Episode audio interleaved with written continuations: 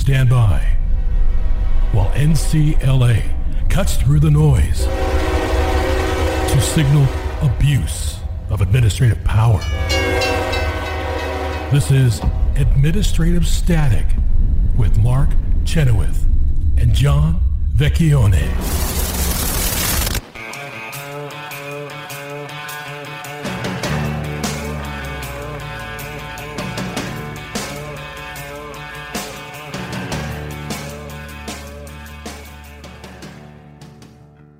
Welcome back to Administrative Static. Uh, Mark Chenoweth and John Vecchione with you.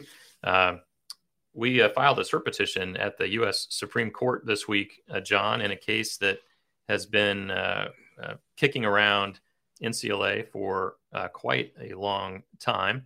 the case is Law Offices of Crystal Moroney v. Consumer Financial Protection Bureau, and the CFPB. Yes, the CF, the the notorious CFPB, which is statutorily is the Bureau of Consumer Financial Protection, but they didn't like uh, BCFP. I guess that was less sonorous. So, or or or they didn't generate the uh, uh, the the logo that they liked uh, as much. So they um, they keep calling themselves the Consumer Financial Protection Bureau. But that's the least of their problems because uh, the the CFPB is funded in a completely unconstitutional way. We've talked about this before, so I won't dwell on it, but they get their funding from the Federal Reserve rather than from Congress. And Congress did pass a law once upon a time back in, um, you know, in the first term of the Obama administration that uh, that created this behemoth and said that, you know, rather than coming back to Congress for annual appropriations, they would have the right to take eventually 12% of the revenues of the Federal Reserve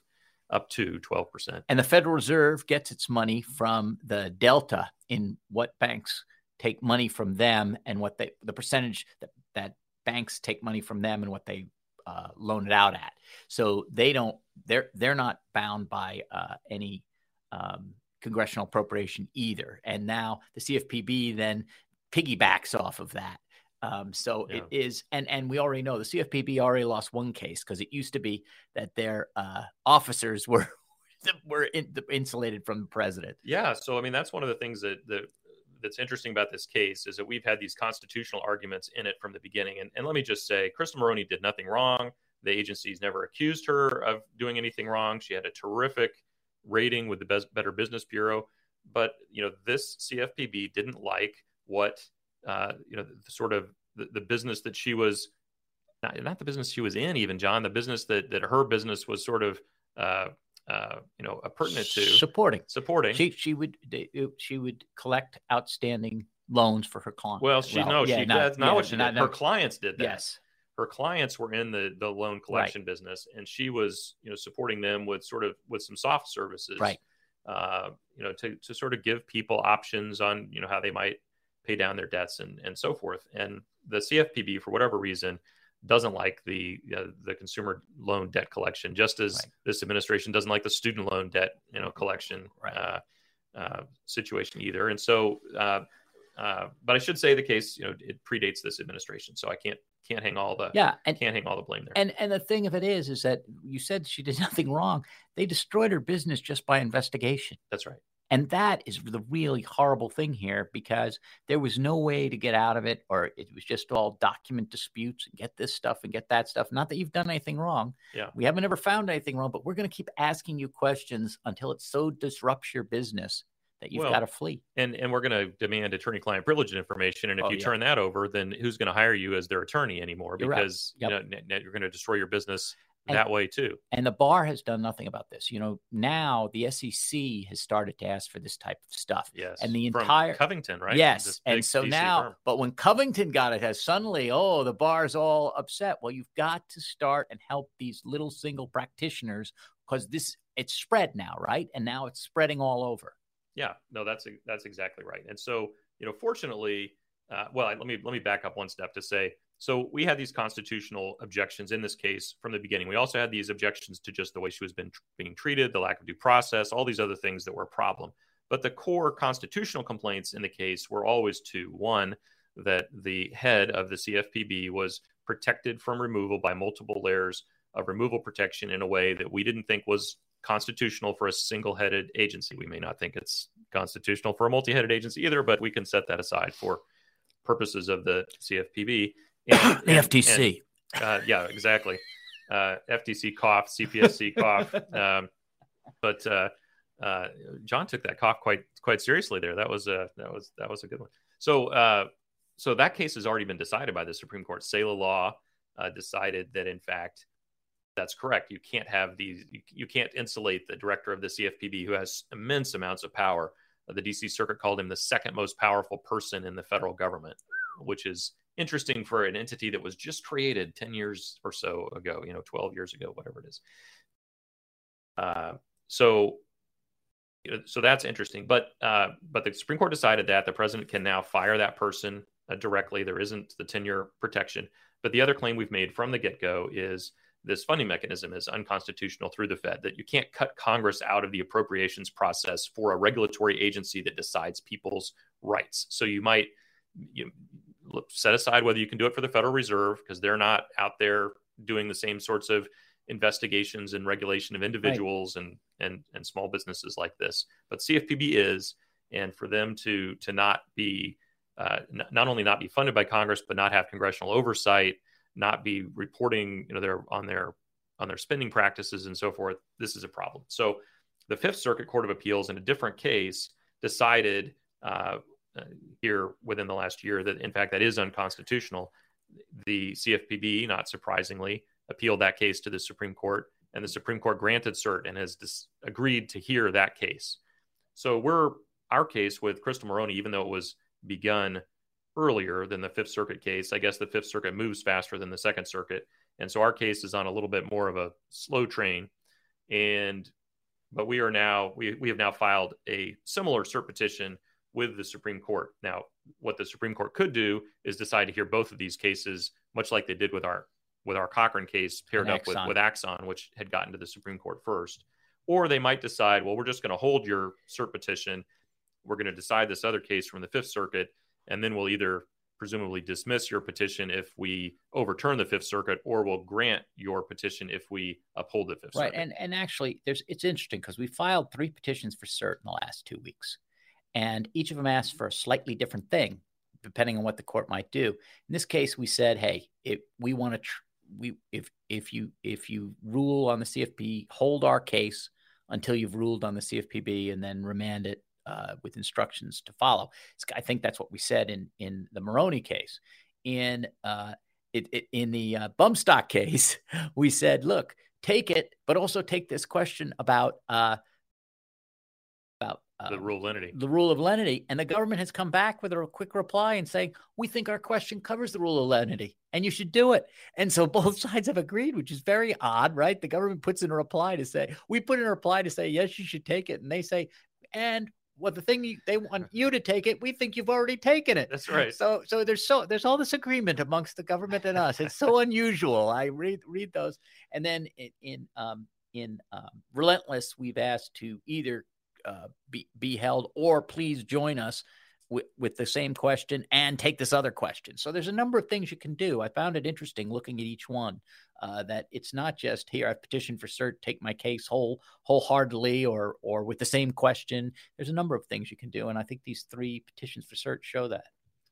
Yeah, that's that's right, and and they show that it can be done, and it shows that you know we're not we're not doing this process in some sort of a cookie cutter way right. we're looking at each of these Correct. cases independently what makes the most sense given the facts of this case given the posture of this case given what's already happened to other cases in the pipeline et cetera uh, and i think there's a, you know i think you know, just to toot our own horn here and really to pat my litigation colleagues on the back i think they've done a good job of figuring out okay what's the you know, what makes the most sense and just because something worked once doesn't mean you just keep doing that same thing. It may not make sense in another uh, in another context, but um, but the arguments that we're making and the reasons why we're saying that this petition should be granted are basically the same ones why they already granted in in the uh, other case out of the Fifth Circuit, uh, and that's that there is a conflict uh, among the federal appeals courts about whether or not this uh, this method of funding is uh, constitutional or not. we you know we had the Fifth Circuit say that it's not constitutional or excuse me, that it is uh, that the mm-hmm. that it's not constitutional. The Second Circuit, in our case, said it is constitutional. So there's now a a circuit split, you're you're welcome. I like mm-hmm, mm-hmm. this time the Supreme Court had already granted before we created right. a circuit split. Same with Loper Bright. They took it yeah. with no circuit split. And I'm sitting here, we sit around all day. Wow, where's the circuit split? And they're like, yeah, I don't need that right now. but it is important. The Fifth Circuit, the government asked for it. The Solicitor General asked for it. And and I think same the, with bump stocks. Yeah. And so when the Solicitor General asked the Supreme Court, this is important, please look at it. The the is there a circuit split question is not as important as it is for private litigation Right, because the government's position is, look, we have a federal law that's been struck down by one circuit, and we think it's shouldn't have been struck down, and right. we want to be able to apply this federal law everywhere across the country, not just in 11 twelfths of the country or whatever right, the case is, may be. And then why the Solicitor General is often called the uh, 10th Justice, because they do have that little extra power. Yes, there's a lot more oomph coming from yeah. from that end of, uh, of Pennsylvania Avenue. Uh, but the uh, but the so we have been raising this funding structure issue all along, uh, and we um, uh, and so we're we're glad that the Supreme Court is going to to hear it. And obviously, we make the point that the Second Circuit uh, decision is, is, incorrect. And and and look, it's not just that it's incorrect, but it's that the the whole approach that the courts have taken here has been to give a really long leash to the CFPB all throughout this litigation. Uh, and as a result of that, the agency was able to destroy this business even though ultimately the business was complying with a lot of things that the government you know wanted.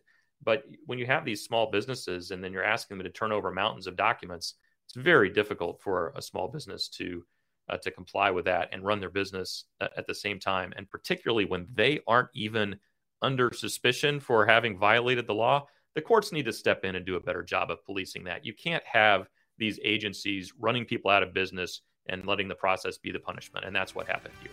So stay tuned. We'll let you know what the Supreme Court does.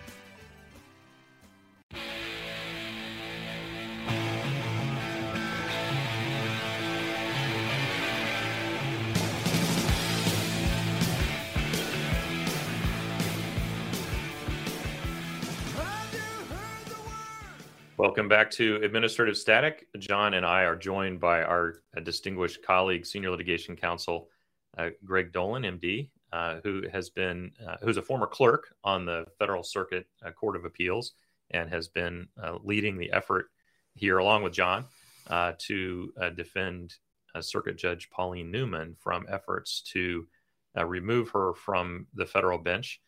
Judge Newman just turned 96 uh, years old. She's a, she remains an active judge on the federal circuit, and uh, and Chief Judge Moore has uh, uh ha, uh, has identified a complaint uh, against her, suggesting that she's no longer capable of, of, doing the job. But to me, what's really interesting, and, and Greg, I'd love to talk about whatever you want to talk about with this case. But what's really interesting to me is this shift that's occurred between what they originally were were sort of giving as the reasons why they were looking into this and now they've changed in terms of what they're what they're looking at.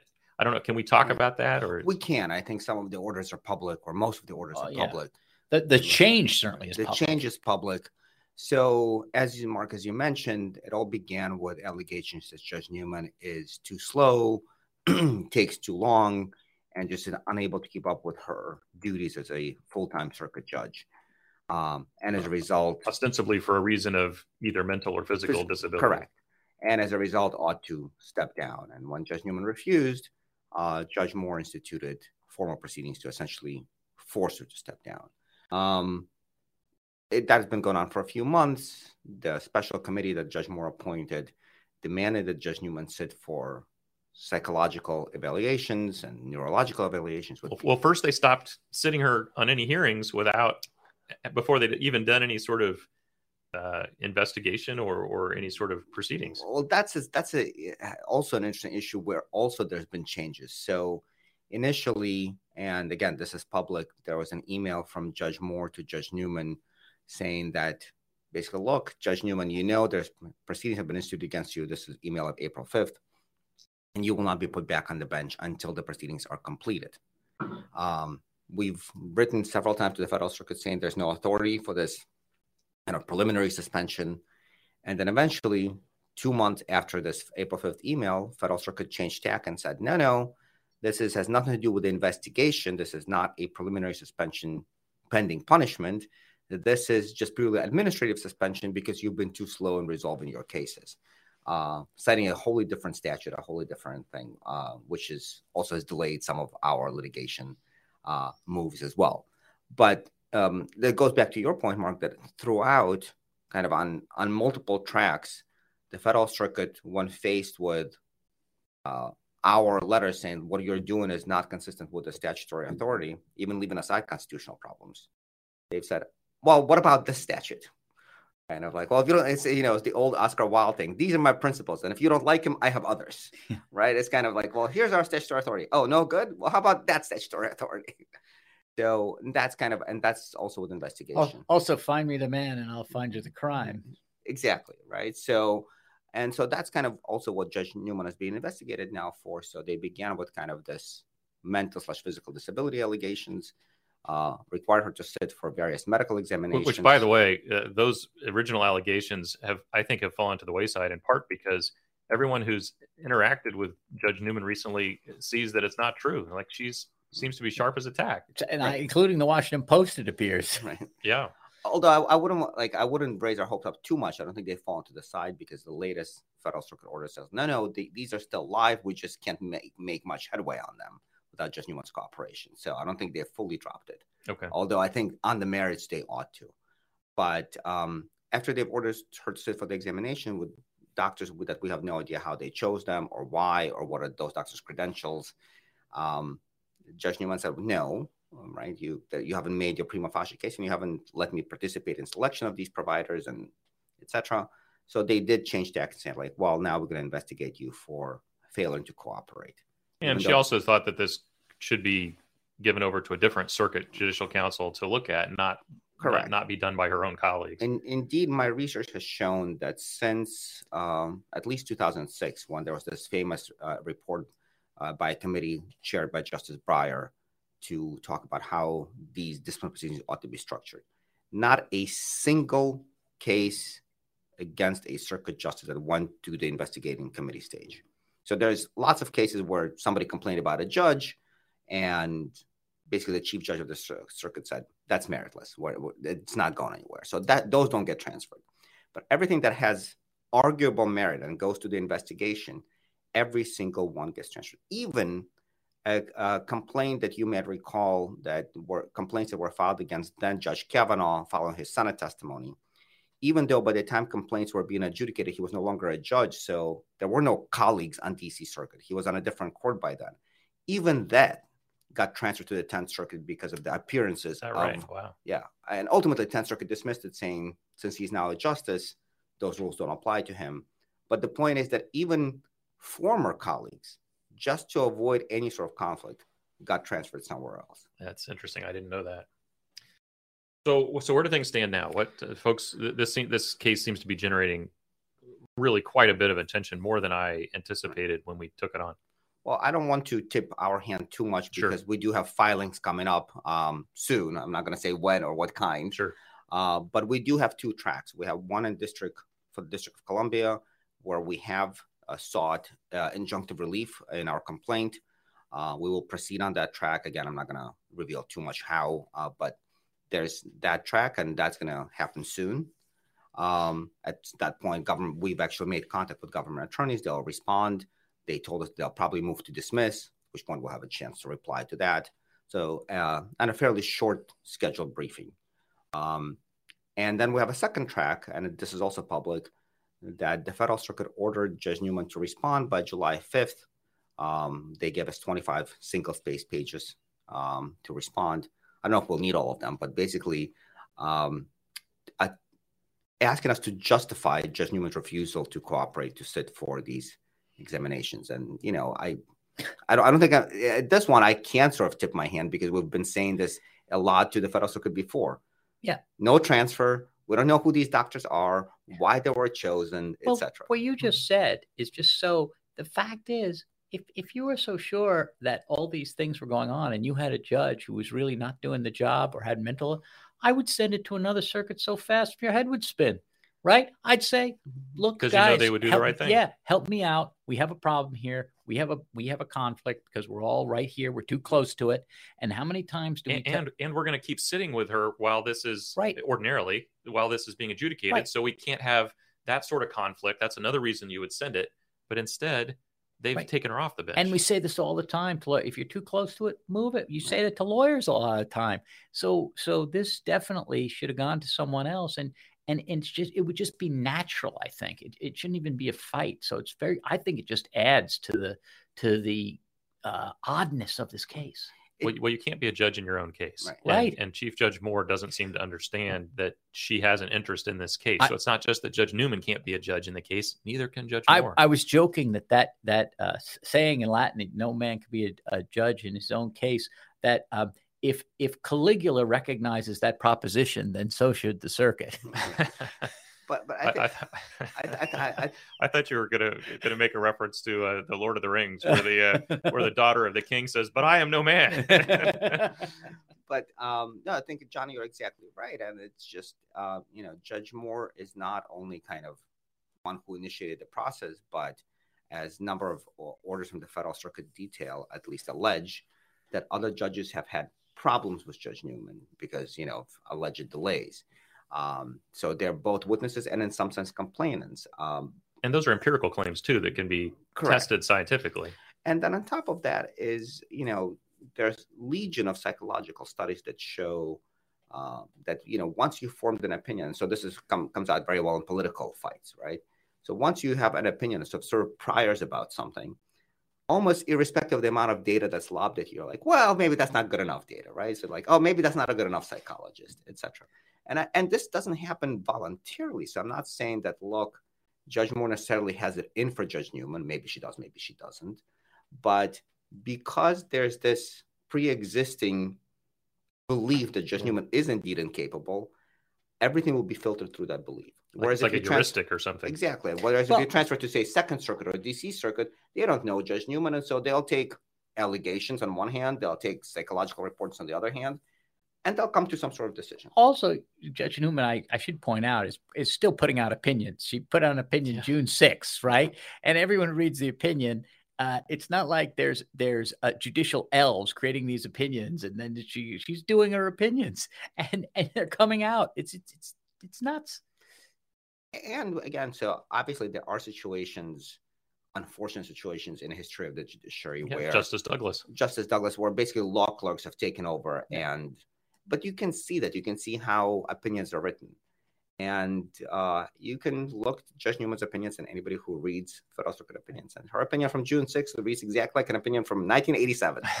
The voice, well, the voice, the voice is very hard Unmistakable. to duplicate. Right. Yes, exactly. well, and I think it was the Wall, or the, excuse me, the Washington Post piece that quote, quoted former Chief Judge Rader, who said, you know, he'd been reading the stuff that that she's been putting out lately, and he said, "Same old Polly," You know, like he recognized it too.